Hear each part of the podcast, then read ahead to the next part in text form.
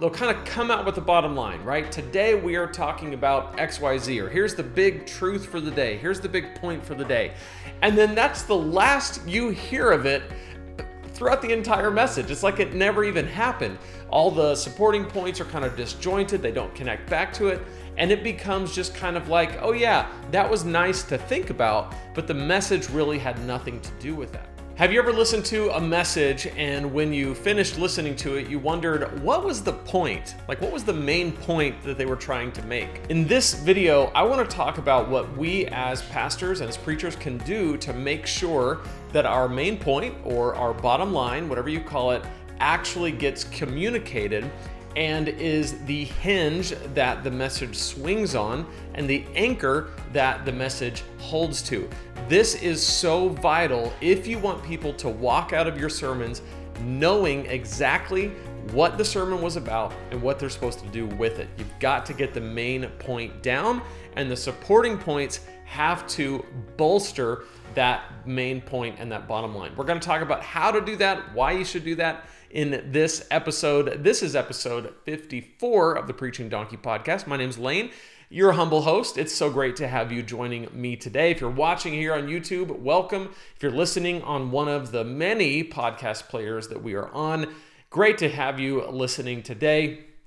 If you are new and you haven't yet, be sure to go to preachingdonkey.com slash 21 days. You can pick up my free 21 day guide to creating killer sermons. This is a three week, three step process that will walk you through how to create and deliver a powerful message. Whether you've been preaching for years or you're brand new to preaching and you're just looking for resources to try to help you do it better, do it more efficiently, this is for you. Preachingdonkey.com slash 21 days. All right, so the challenge that we face when we preach is that we have a message that we're trying to communicate. And the problem is sometimes we fail to make a point the main point of the message. So sometimes a message will be several kind of disparate points that are just kind of all over the place, and there's no real cohesion to what we're trying to communicate. And that's a massive problem because it confuses people. It leaves people wondering what was the point? What were you trying to say? I know we were here and then we were over there and we learned this and we thought about that, but what am I supposed to actually do with it? Well, to correct this problem, a lot of preachers have over the years started doing one point messages or a message that's kind of wrapped around a bottom line. And I love this style of preaching. I think it's really, really effective to drive one point home. But typically, I will have, and this is one of the ways that I teach how to outline a sermon in my course, Preaching Jumpstart, is to have your bottom line and then make sure that your supporting points, you might have two, maybe three points that kind of bolster and support the bottom line. Make sure those points are actually connected to your bottom line. What I typically will see people do if they're inexperienced or they're unaware of this of this issue, they'll they'll kind of come out with the bottom line, right? Today we are talking about XYZ or here's the big truth for the day. Here's the big point for the day. And then that's the last you hear of it throughout the entire message. It's like it never even happened. All the supporting points are kind of disjointed, they don't connect back to it. And it becomes just kind of like, oh, yeah, that was nice to think about, but the message really had nothing to do with that. It's far more impactful to really drill down on a bottom line that works for you and that is tied to the scripture that really explains and expounds on the truth in the scripture and is action oriented and then, when that bottom line is nailed down and exactly what it needs to be, make sure that your supporting points really bolster it and serve to stand up the bottom line so that people leave with that main idea in their hearts and in their minds. So the question becomes how do you do this? Like, how do you have a bottom line that's really strong and then supporting points that bolster it in the way that you, they should?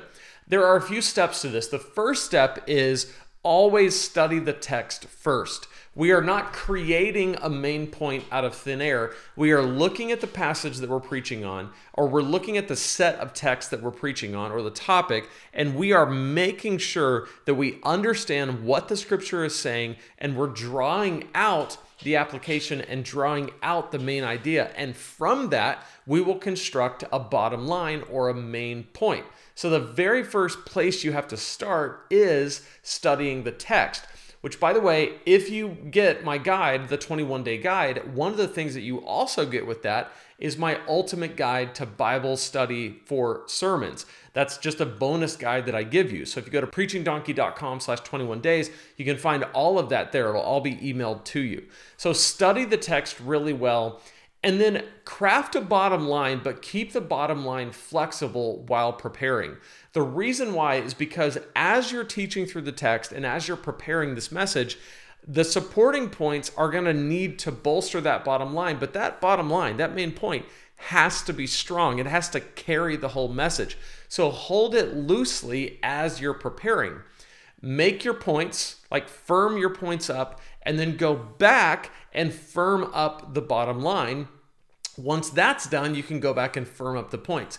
One of the ways that I like to do this is to put my bottom line in first person. Here's an example from a recent sermon that I gave. My bottom line was when I experience the love of Jesus, it disrupts my life and changes me. So when I experience the love of Jesus, it disrupts my life and changes me. That's the bottom line. That's the thing that's going to be kind of repeated. That's the thing that I'm going to come back to as I'm preaching the message, I keep going back to, but when I experience the love of Jesus, it disrupts my life and changes me. So, if the bottom line is that, there are three supporting points that I tied back to that as I was preaching through this passage in Second Corinthians 5. The three supporting points were Jesus' love changes how I see others, Jesus' love changes my plans, and Jesus' love changes my purpose. So, how I see others, my plans, and my purpose are changed because of Jesus' love. And that shows how the love of Jesus disrupts my life and changes me. So, as I'm teaching through this, I'm saying things like, Jesus' love is going to change my plans. It's going to disrupt my plans but in a good way because I want my plans to align with God's plans for me because those are ultimately the better plans. That's ultimately the better way. It disrupts my purpose. I was living for this, I was living for myself. Now I'm living for Jesus. So it both disrupts me and changes me. So my points are really serving to demonstrate, to bolster, and prop up the bottom line because when people walk out of this message, what I want them to hear is that when I experience the love of Jesus, it disrupts my life and changes me. It's disruptive. In other words, it's going to interrupt my plans and change me.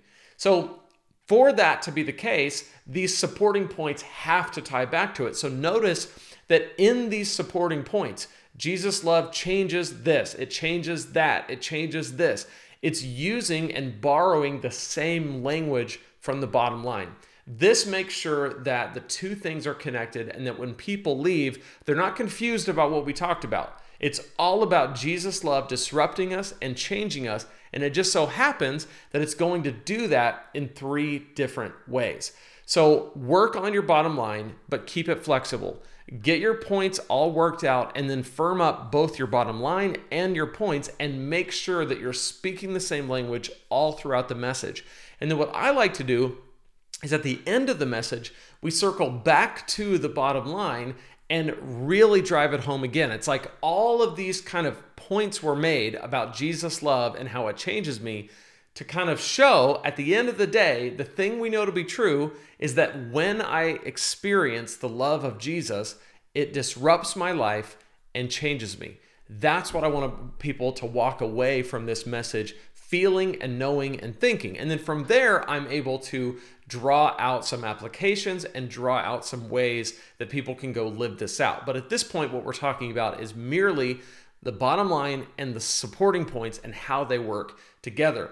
Now, some people will do just a bottom line and tie the whole message around it and not really make any other points, and that's totally fine too. I just prefer to have uh, some pillars along the way that help support and bolster that structure of the bottom line, if that makes sense. So let me know how you do it in the comments below if you're watching on YouTube or if you're listening on one of the many podcast players. Be sure to leave me a review. Let me know what you think. I would love to see you in the next episode, which is coming out next week. Until then, remember if God can speak through a donkey, he can speak through you, and he can speak through me. We'll see you next time here on the Preaching Donkey podcast.